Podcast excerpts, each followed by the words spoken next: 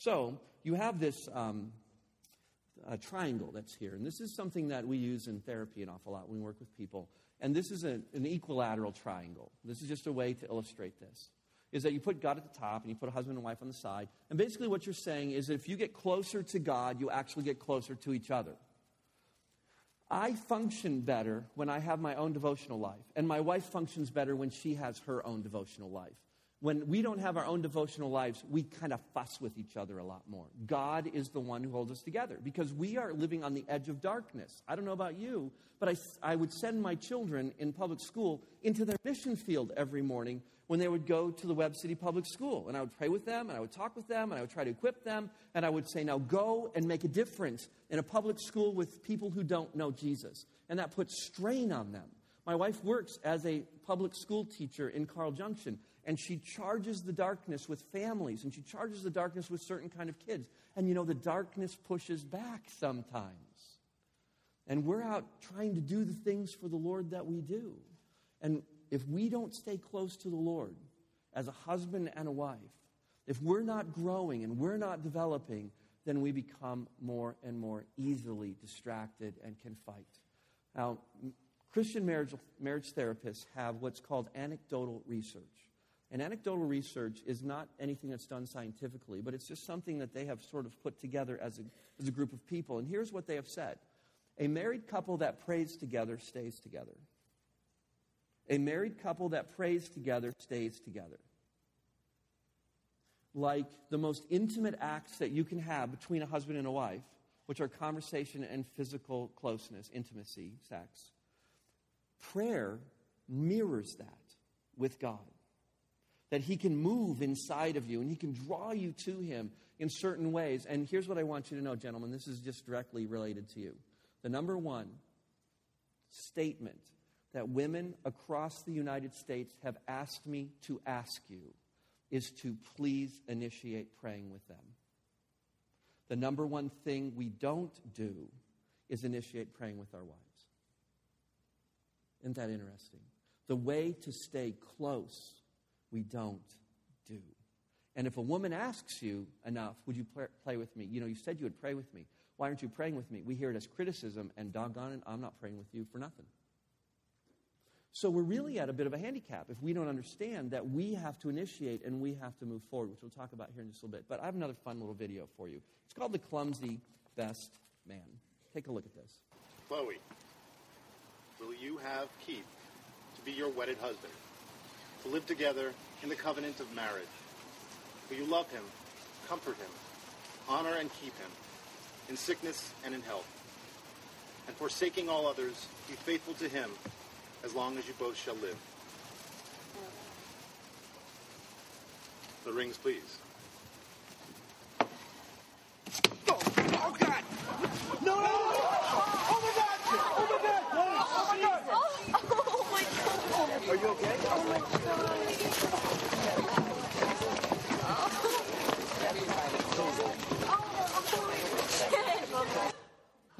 I just love that. I've never seen anything quite like that in my life. Whoa.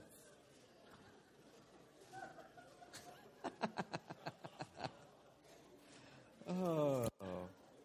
That's worth watching again at some point, isn't it? Okay. Problems in paradise. Let's just kind of talk about this. Now, this whole idea that we've got going, we live on the other side of the fall, and something happened. And what happened was it just all busted apart. And as a result, we now live with brokenness in our lives. So I want to talk to you a little bit about what Genesis chapter 3 verse 16 means for us. At the very beginning of this verse, it talks about how we will have weeds when we till the soil and a woman will have pain in childbirth, which is not really a part of our discussion. But that the last two lines of Genesis 3:16 state that a woman will desire her man, her husband, but he will rule over her. That little line, those two lines that are in there, are issues that are really, really important for us to consider. And so, ladies, let me tell you what the Bible says happens to you. The word desire is only used in three places in the whole Old Testament. It is used here in Genesis 3, it is used in Genesis 4, and it's used in Song of Solomon chapter 7. But it's not used the same way. And so Genesis chapter 4 has a word picture. So I want to do it here for you. This is God who is talking to um, Cain, and Cain is getting angry at Abel. And God says, Cain, be careful. Sin is crouching at the door, and it desires you, desires to overtake you, it desires to dominate you. And so, the way I like to think of this in this one illustration is kind of this monster that's down here that has as its intention to eat, devour the other object, the other person that's there. The second way that this word desire is used is in Song of Solomon, and it's used in the context of romantic love, is that she's going to desire her man.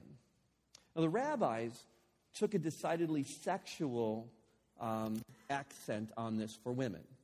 And um, as a result of that, they kind of looked at women as being the seductress within the culture. And in fact, you might not know this, but the Muslim faith has women covered in burqas because they believe that their God, Allah, made women with part of their DNA to tempt men to see if men would stay holy to Allah.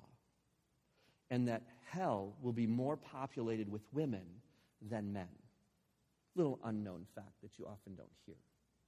Because this truth is embedded within our souls.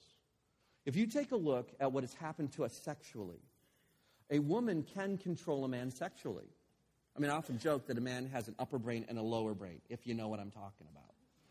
And if a man gets his lower brain activated, he will do the most ridiculous, stupid things in the entire world that he would never do if he was not full of some kind of lustfulness. And a woman can actually set that off in him. We know, we know that this is true. We, we understand all this. I'm not, not saying this to bash women. We know that something has happened in this relationship. And the rabbis looked at that and they said, My goodness, look at how sex has been horrible within our own culture. We're going to take that as an accent. That somehow sex has become polluted. Just look at our culture. I don't need to say anymore. And look at the victimization of women look at kind of the seducting kind of things that happen, and look at how men love to be chased. Enough of that. There's something to that. Well, if you look in Genesis chapter 3, this idea of dominance and power, overpowering somebody, what you also have is a lady who's wearing the pants in the family because she wants to. Not because she has a weak husband who won't, but because she wants to. You all have seen ladies in here who run over their men and run over their children and try to run everything that they get involved in because they are going to be the boss. That's what this verse is talking about. You put sex and that together, you get a really bad combination. Okay, you get the worst, the worst that's possible. So, what God is saying is this something has happened to every woman that's going to be hard for her to be a partner. Now, gentlemen, I, want you to hear this clearly. You have the most amazing created being that God can come up with in this world as your partner, and Satan is trying to ruin her. That's what I want for you to hear. You have the most amazing being that God can make to give you as a gift, and something happened as a result of the fall of women, and Satan is there to try to destroy her. And if he can destroy her, he can destroy you. And I want you to think about protecting her. And I want you to think about being gentle with her. And I want you to think that when she has trouble and she does her little, we're going to do it mom's way. Because, you know, if mama ain't happy, there ain't nobody in America that's happy because mama ain't happy. And right now, and it's going to be that way for about three days because mama's a crock pot and she's going to boil all over the place. The minute that you see that, you have to have compassion because that's what's going Genesis 3:16 is going on because it wrecks everything when mama gets going like that. And what is the number one thing gentlemen that you want in your marriage? Peace. What will you do? You will roll over and give her what she wants rather than fight her. Who wants to fight that? Oh, no, no, no, no, no. Who wants to fight that? Do you see how we're set up for failure in this world? Do you see how God's great gifts can actually wreck our relationships by just living in a world that doesn't work the way that it's supposed to? Oh, but, gentlemen, something really bad happened to you, too. So let me just get to that let's throw that in there. But he will rule over her. That word rule is the old Hebrew word for govern, it means power. The number one sin of men in the world is domestic violence. Universally, in every language, in every culture, in every religion, the violence of a man against a woman and children is the number one sin of men around the world. Genesis 3:16. It is codified, that is it is allowed in certain religions to victimize women because they deserve it. It's codified in our cultures. It is the number one sin. We think that that's bad when women act that way. We create entire cultures that victimize women. And we do it here in our own country as well. So, what I would say to you as guys is this the one thing that you will tend to do is you will either go passive and roll because you want peace, or you'll come out like some kind of a wolverine with those extra little claws that come out of your hands, and you will go to town. And when you go to town, it may be ugly and bloody because we lose the balance of what we have. Do you see why we need God in a fallen world? You see that something happened to us when we decided to step away from Him and said, No, we can do better without you. Thank you very much. God said, You can't even live without me. And you can't pretend that nothing happened that day in the garden. But I am here to put you back together again. And you, my brothers and sisters, are the living example of that. That's why the church is so amazing. That's why Satan wants to kill us. That's why he wants to destroy our marriages. Because if it can happen to you, it can happen to your neighbors. You can actually have a great marriage, and your neighbors can have a great marriage, and, and everybody in this community can actually have a great marriage. Do you believe that? Because God comes in and he says, I can do this because I am the living one, and you get connected with me, and I can do this and the power struggle that actually is a part of this whole issue can begin to be resolved with the amazing grace of Christ in your life. So when you look at this idea about the way that you class with, with each other, I call this the sin cycle. The sin cycle. I, I was married by about eight years before I finally figured this out. So let me tell you how you break this. If you try to do everything the right way and nothing still is working, this is now a spiritual battle. And gentlemen, you must lead in this. So let me give you three steps in prayer to do with your wife. And I, I ran across this because I was so incredibly frustrated. Of all the people that should know what to do, it should be me, don't you think? I mean, I studied family, I've got advanced training and degrees, I, I work with people in this. I should know something about the way that things should work if we could find five easy steps. And what I found was the harder that I tried, the more angry I became because I couldn't change myself. So here's what I learned. When the sin cycle kicks up, and gentlemen and ladies, you're frustrated, men get picky and angry or withdrawy, and women get kind of that heckly kind of, it's easier to live on the roof than it is with the lady that's mouth is going all the time. When those kinds of things start happening to you, and you're going, What happened to us? Here are three things that, gentlemen, I want for you to do. I want you to take your wife and go alone. It could be in your bedroom, just away from kids. And I want you to offer three prayers. And ladies, I want you to mirror this prayer. Number one is you must admit what has happened to you. So when Van and I would do this, I would pull her in and I would sit her down next to me, and I wasn't feeling very cheerful, spiritual, loving, mutual, or anything because I was ticked. I'm a fairly patient person, but when I'm done, I'm done. You know, you get that way. It's like, why did this happen to me? Because this is the woman I love. Why can I be so angry over so little? Because there is this thing that's happening inside of us, and I can't control it. It's bigger than me. And so I just sat there and I said, Lord, I am turning into an angry man. I don't want to be an angry man, but I am turning into an angry man. And I am confessing before my wife that I am angry and I repent of that anger. I admit it, and I am changing. I don't know what I need to do, so I need your help. And that's about it. I want you to pray for 30 seconds to 45 seconds. You can do that. Do not preach. And Lord, if you would mind changing her, that would be really helpful too.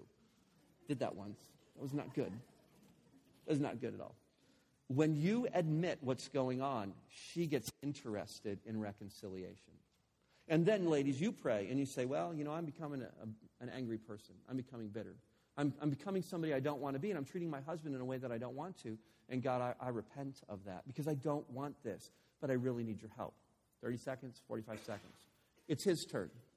Statement number two, statement number one is a statement of this is happening and I'm repenting. Statement number two is this is what I want in my relationship with my wife. This is what I want. God, I want to be the president of the Vanna Bucklin fan club. Right now, I don't even want to be a member. I really want to be the president of the Vanna Bucklin fan club.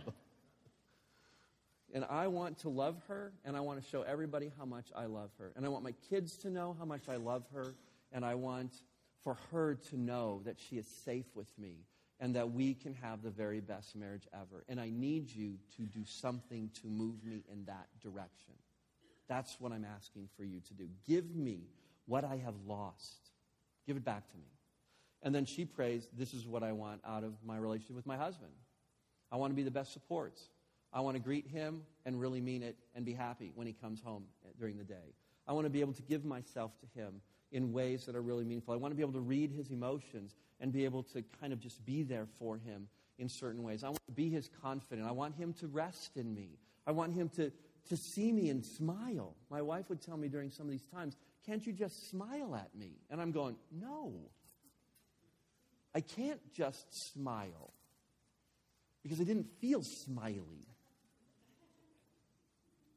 That's what it looked like. And she'd go, Stop smiling. You wanted me to smile. Why do we fight over nothing? Because we have a sin cycle inside of us. Something happens. The third one is the view of your marriage overall. What do I want my marriage to stand for? What do, what do I want out of my wife? What do I want my marriage to stand for? God, hold us up for the church so that people can see what happens when two people who love you and step out on faith actually see you working in our lives. Your reputation is at stake in our marriage. Your reputation is at stake. So give us the kind of marriage that really people can just notice and say, You guys seem really happy. You've been married long enough to be miserable. Why are you happy? I want them to ask that question. And Vanna does the same thing. This is, this is what I, I want my family to, to really know that we love each other. I want my parents to know that my husband is going to be caring for me. I want, I want people who are hurting to get up close to us and see that this really works. I want this great big vision. Here's what I can testify to you. Within minutes, the tension is broken between my wife and me. Minutes. This is better than any counseling session you can go to. Because when you go to a counseling session, you talk about all the things that you don't like, you start remembering all the things you don't like, and then all your emotions flare up about all the things that you don't like, and pretty soon you're all mad about all the things that you don't like. And this is not about what you don't like. This is about who God is to come in and say, I know you don't like it. You don't have to talk about that with me. What I want to know is, do you want to be like me? That's the question, Peter Bucklin. Don't you want to be like me? Is what God is asking. Because guess what our marriage is supposed to reflect? Him. Now, the reason that I'm suggesting that God do this is because you're supposed to be the spiritual leaders of the family, and nobody seems to know what that is. So I'm going to give you a little chart here before we go about what the spiritual role can be for you. But you lead in the you lead in praying with your wife, you lead in dealing with the sin cycle, and some of you may need to go home tonight and pray that little prayer. I don't know what the state of your relationship is, but you might need to be able to do that. Um, after this, go, go ahead and flip on um, yeah, let, let me look at this. Here, here is the solution that God is. If you, if you leap all the way over to Ephesians chapter 5, uh, you've got it up here for you. Ephesians chapter 5, 25. Here's what I want to do. I don't want to read that whole passage. You're familiar with it. Um, wives are to submit to their husbands as unto the Lord, that little passage of Scripture. But the accent is never on the submitter, it's always on the leader. So, gentlemen, you're in the hot seat right now. I'm talking to a bunch of guys that struggle with this. And I want you to sit in the hot seat with me for just a minute because you are asked to do something that your wife is not asked to do. You are asked to die. I would rather submit than die. We're not asked to submit. I understand about mutual submission as the bridge verse. This is not the bridge verse. This is you taking on. Now, now what, here's what God is saying God the Father is staying God the Father in the example of your relationship. He is the representative person of God. Jesus is the man in the marriage. So when I'm going to be like God, God said, be like Jesus God. That's what this verse is saying. Be like Jesus God. I think women are kind of like the Holy Spirit, a little bit crazy, full of love and joy, a little bit unpredictable, but a lot of fun, if you know what I'm talking about. This is about dying.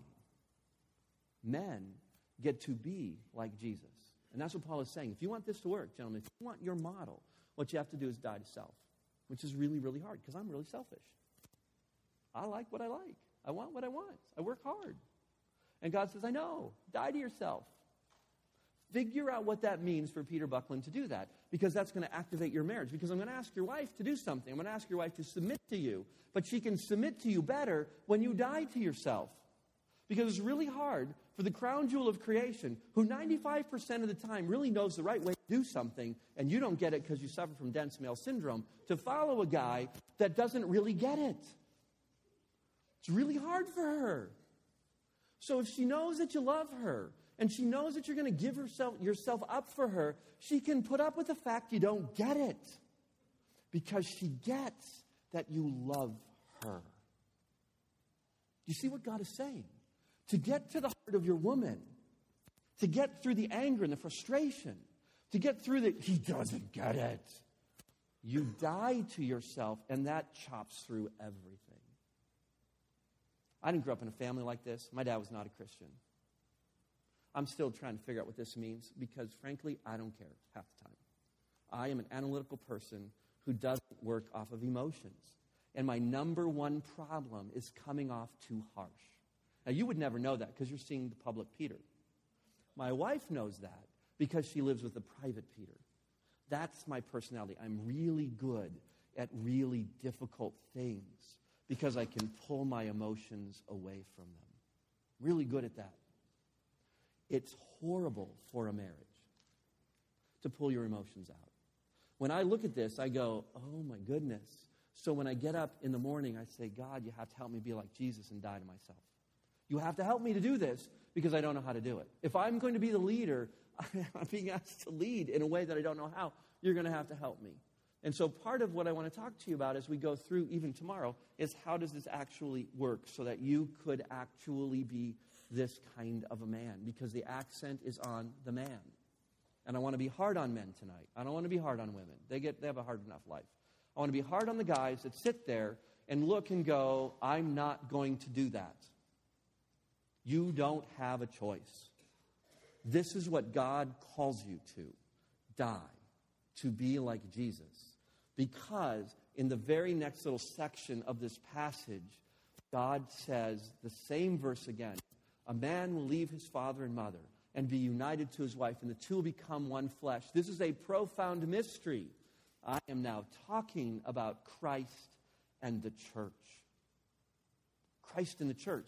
And what he's saying is this Gentlemen, you get to be the great lover.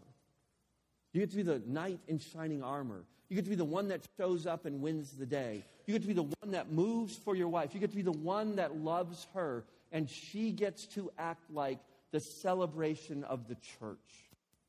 And then I'm going to put you in your neighborhood so that everybody can see the love story of Jesus in redemption all over the world. Every husband and wife in here is not just a reflection of God the Father, God the Son, and God the Holy Spirit. But you are the story of redemption. That's what you are.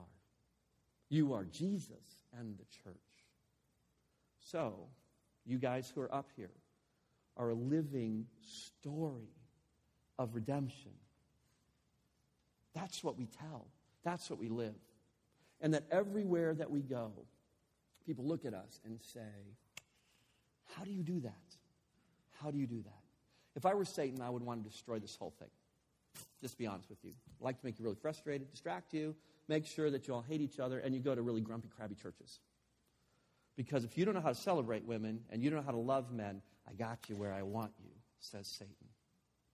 See, there's something really amazing going on here that you get to be like Christ and you get to tell the story by the way that you interact with each other. You know, Christmas is coming and Walmart's here, and you're going to go shopping together. You get to show the great love story of Jesus while you shop for Christmas gifts.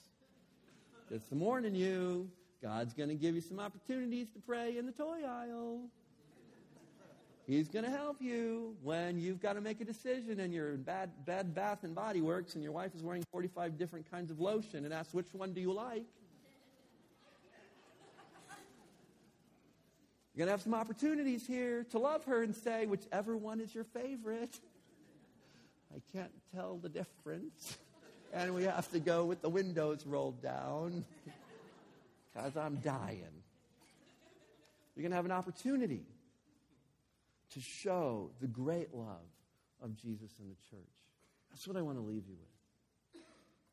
You get to be like God, and you get to tell the evangelistic story of the great love of Jesus and the church. So it kind of looks like this. Uh, flip on to the next slide. Uh, next one after that. You've got that one. Um, you've got this husband and wife kind of idea that's going on is that you have leaving and cleaving that's actually happening here and you are building your marriage on Christ and his example. And so I want to I want to close out. We have just about 12 minutes left. Gentlemen, I want to tell you what spiritual leadership is in the best way that I can possibly do it tonight. And I want to give you some skills for when you go home. Because I know I've dumped a whole truckload on you, and some of you are looking at me like, okay, you can stop now because I feel like I have like tried to eat an entire book. Well, I am a professor, and you are like my students. So um, I want you to have something meaty to really lay a hold of, but I want to give you some big main ideas. So flip on to this next slide. And this is what I want to leave the guys with, is this idea of spiritual um, leadership. Um, go ahead. Yeah, this one right here. I did a study of the life of Christ. Um, I, don't, I don't like a lot of stuff that other people write, write because I think it's a little bit flat. And what I, what I see is that Jesus is a multidimensional leader, is that he acts different ways in different situations to be the leader. And so I read through all the Gospels and I made a list of all the things that he did when he led. And I, I looked at all those categories and I eventually boiled them down to four that I could remember because I'm a guy and I need it simple. Keep it simple, stupid. And so what I have now is in order from left to right, gentlemen, what you need to do to be the spiritual leader of your family. So if you're serious about this and you want your family to sing the redemption story, you want to be able to handle the sin cycle in your own relationship. You want to be able to, to mirror the, the loving triune God with, a, with God and you and, and your wife. Then I want you to start right here. This is the place I want you to begin. And first one is sacrificial support. Every man in here is a problem solver. Your wife is not a problem to solve. We put her in your problem to solve category. So, ladies, you're just listening in on this because you feel this, you know this. And every time that she has an issue, we want to run in and tell her what to do so she doesn't have the issue anymore. Your wife is always going to have issues. She will always have something that isn't working the right way. And when she gets really wise, hint, hint, she won't tell you all of them because it wears us out. Because we need something to hold. We need something to not have to be fixed. But when she comes to you and you don't know what to do, what you have to do is love her and support her. So here's what you do. She tells you all these things that are going on, and she says, Well, what do you think I should do? Or you're thinking, Oh, I need to tell you what to do because I know exactly what I would do. What you do is when she gets all the way done with all of those things, you listen for the themes of her heart. Don't listen to the details because it's sometimes hard for her to find the words. You listen for the themes. So if she's talking about school, if she's talking about the kids, or she's talking about your, your parents. She's talking about something with the theme because she's trying to express to you something that words can't really capture because she's the crown jewel of creation. It's hard for her to put things into words. And if you pick on one aspect of that and try to solve that one aspect, she's going to feel like the conversation didn't really connect. And so you listen to the theme, and let's just say, well, my wife is dealing with her aging parents. and um, her dad's having little TIAs. He's in his 80s. Ma, her mom is trying to do the very best that she can. And They're both kind of wearing out. Some of you are probably in that position. You know what that's like. she's talking to me, and there's a lot of grief that's building up inside of her. And I have like a whole list of tasks that I think could be done to help her. Because, you know, she's telling me these things. You know, I didn't go to advanced training for nothing. I can tell her all these things that I think that she should do. And what I've learned to do is I listen to all of that, and then I say to her this out of all the things that you think would be really helpful for your mom and your dad, what do you think would be one of the best things you could do? What do you think, Vanna? One of the best things that you could do. And then she'll kind of talk about all that. And she might even ask me, What do you think? Never answer the question anymore, gentlemen. Okay, she's not asking you to answer the question. Okay, it's deception. Uh, when sometimes a woman asks you something, she doesn't mean what she's asking. Okay, you think she means that? Mm-mm, mm-mm, mm-mm. Not in this conversation. What she's saying to you is, do you really hear what I'm saying? And do you catch how important this is to me? And she asks it by, what do you think I should do? We're, we're at a distinct handicap because we suffer from dense male syndrome. We don't get that. But a woman is asking something that she's not asking. So, what you say then is, when she says, What do you think I should do? I will often say, Well, I think that we need, we need to figure out what the best thing is. I already know what the five best things are, as far as I'm concerned. But I want you to know she's never taken my advice.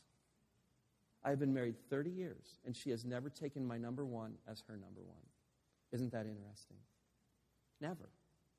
And so years ago, I learned not to give them to her from the standpoint of, I think you should do this. What I do is I lay it out and I say, What do you think we should do? And how can I help you?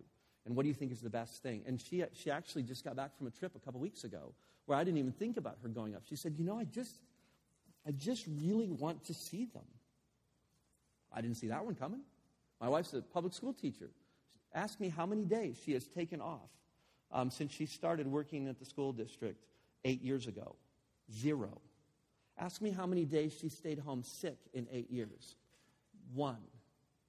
My wife never, never takes off work.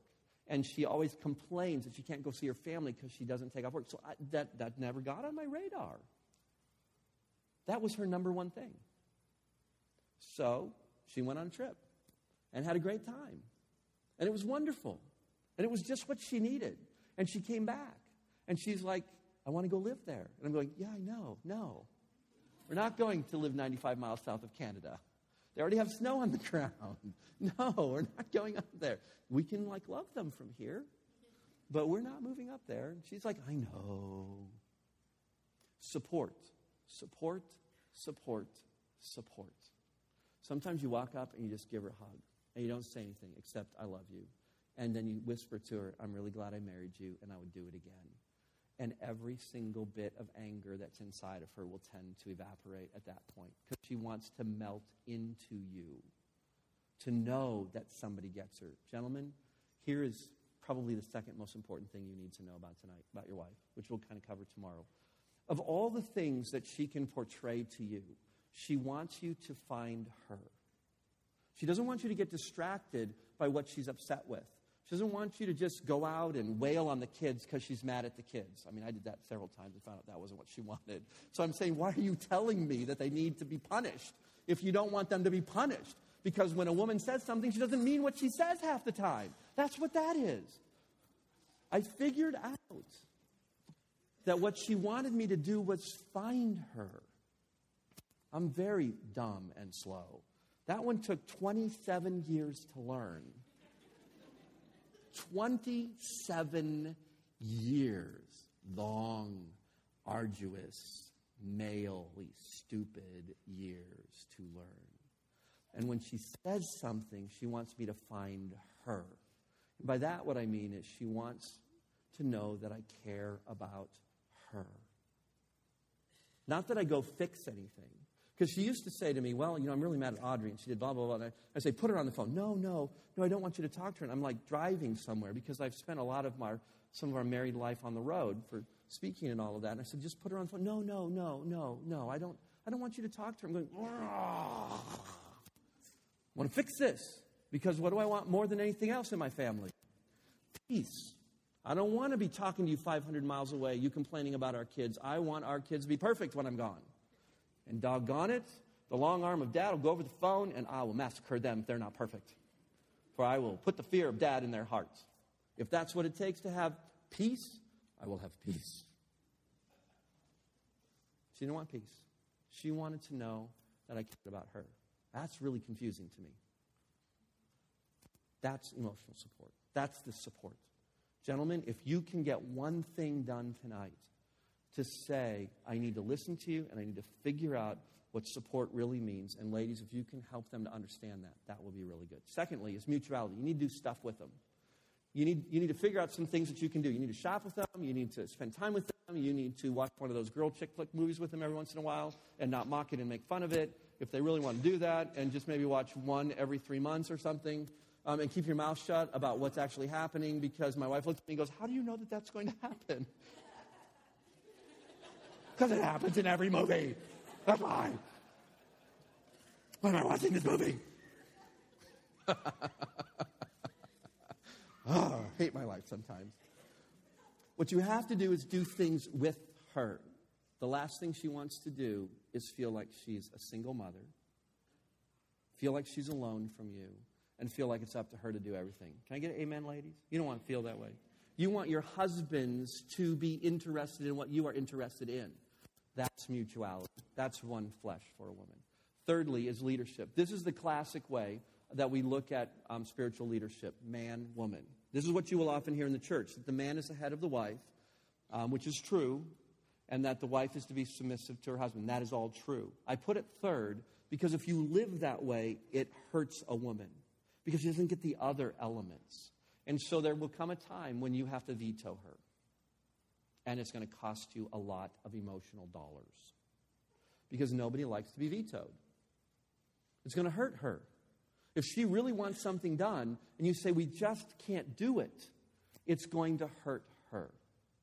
And you need to know that. And you can't operate out of this all the time because it's too hard for her. But if she needs to be saved from herself, can I just ask some of our guys to get some courage and tell your wife to knock it off? Because sometimes she gets out of control about things she shouldn't be out of control about. And you all know it, ladies, when it happens to you. And sometimes what a woman needs is her man to come up and say, We need to do something different than this. And you need to stand up and lead her away from where she has accidentally found herself to a better place. But what does a man want more than anything else? Peace. And so you're going to have to risk war in order to find peace. There was a lady who wrote a very upsetting letter to our minister two weeks ago. She is one of our leadership wives. And I was really upset when I got it because it was unfair. And I said, Van, I want you to read this letter. I don't hardly ever let her do that. I want you to read this letter because I need to know if what I, I, I am really, I, I want to get in my car and go have a conversation. And she read it and she said, Oh. And then she said this I don't think I would ever write a letter and like that. And I looked at her and I said, I would never let you write a letter like that. I would never let you write a letter like that because that's embarrassing and it's mean. I don't even know if her husband know, knows that she wrote it. I've had a conversation with her. It wasn't about the letter because she sort of came to her senses. You know how sometimes when people get all emotionally discombobulated, they say things they wish they didn't say? Or they might have written something that they wish they didn't write? But there wasn't a filter on that one. And somehow, some way, her husband, who I don't even know, I haven't even broached it with him, he's one of my friends, to ask him if he even knew what, what that was, because that was an offensively angry letter with somebody who got just bent out of shape. I want my wife to save me from that when that happens to me. And my wife wants me to save her when that happens to her. That's this leadership. It's not about demanding my own way. Get me the tea, woman, because I'm the guy. It's something happened to you, and I need to stand in the way so we can have the kind of relationship that we need to have. And I need to find a way to do that because we can't do it that way. And I can tell you when somebody's angry or frustrated, that's a hard thing for them.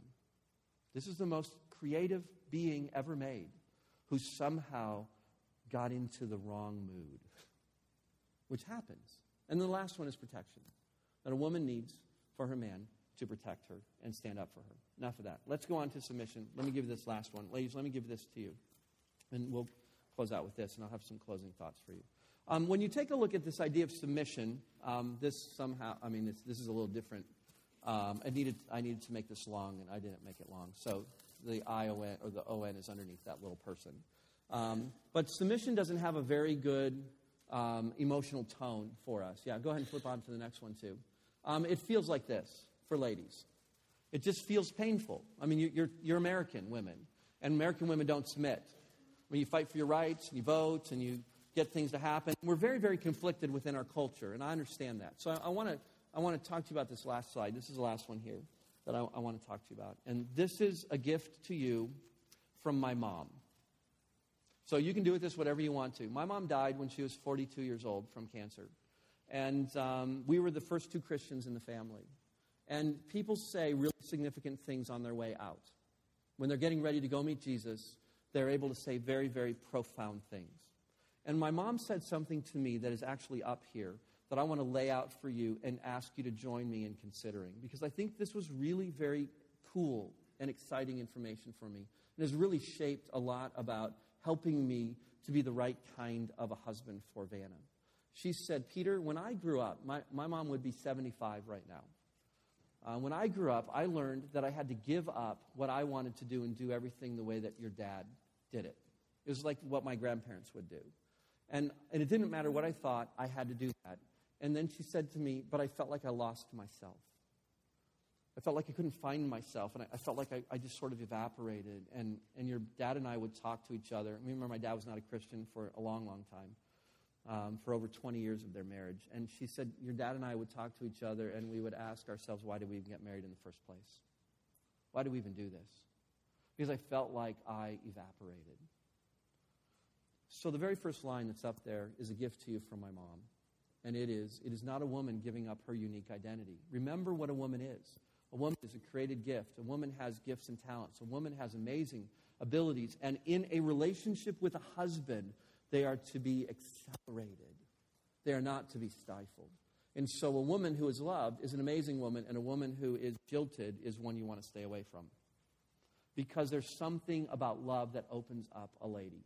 So there are three things about submission that I want to present to you to have you think about. Number one is submission is a woman aligning herself with her husband. That little arrow means aligning. You get to pick your guy. We live in a culture that doesn't have arranged marriages. So, ladies, you get to pick the man, and you pick him based upon your belief that he's going to be like Jesus. We're talking about Christian people here. Will he act like Jesus? Will he move like Christ? Will, will we be able to do some pretty amazing things? And will I be secure in his love? Has he won my heart because he reminds me of the God I love? That's a Christian decision right there. Now, people get married for all kinds of other reasons, but that's why a Christian woman gets married because her fiance reminds her of the God she loves. Because who's the role, or what, what's the role that the man plays?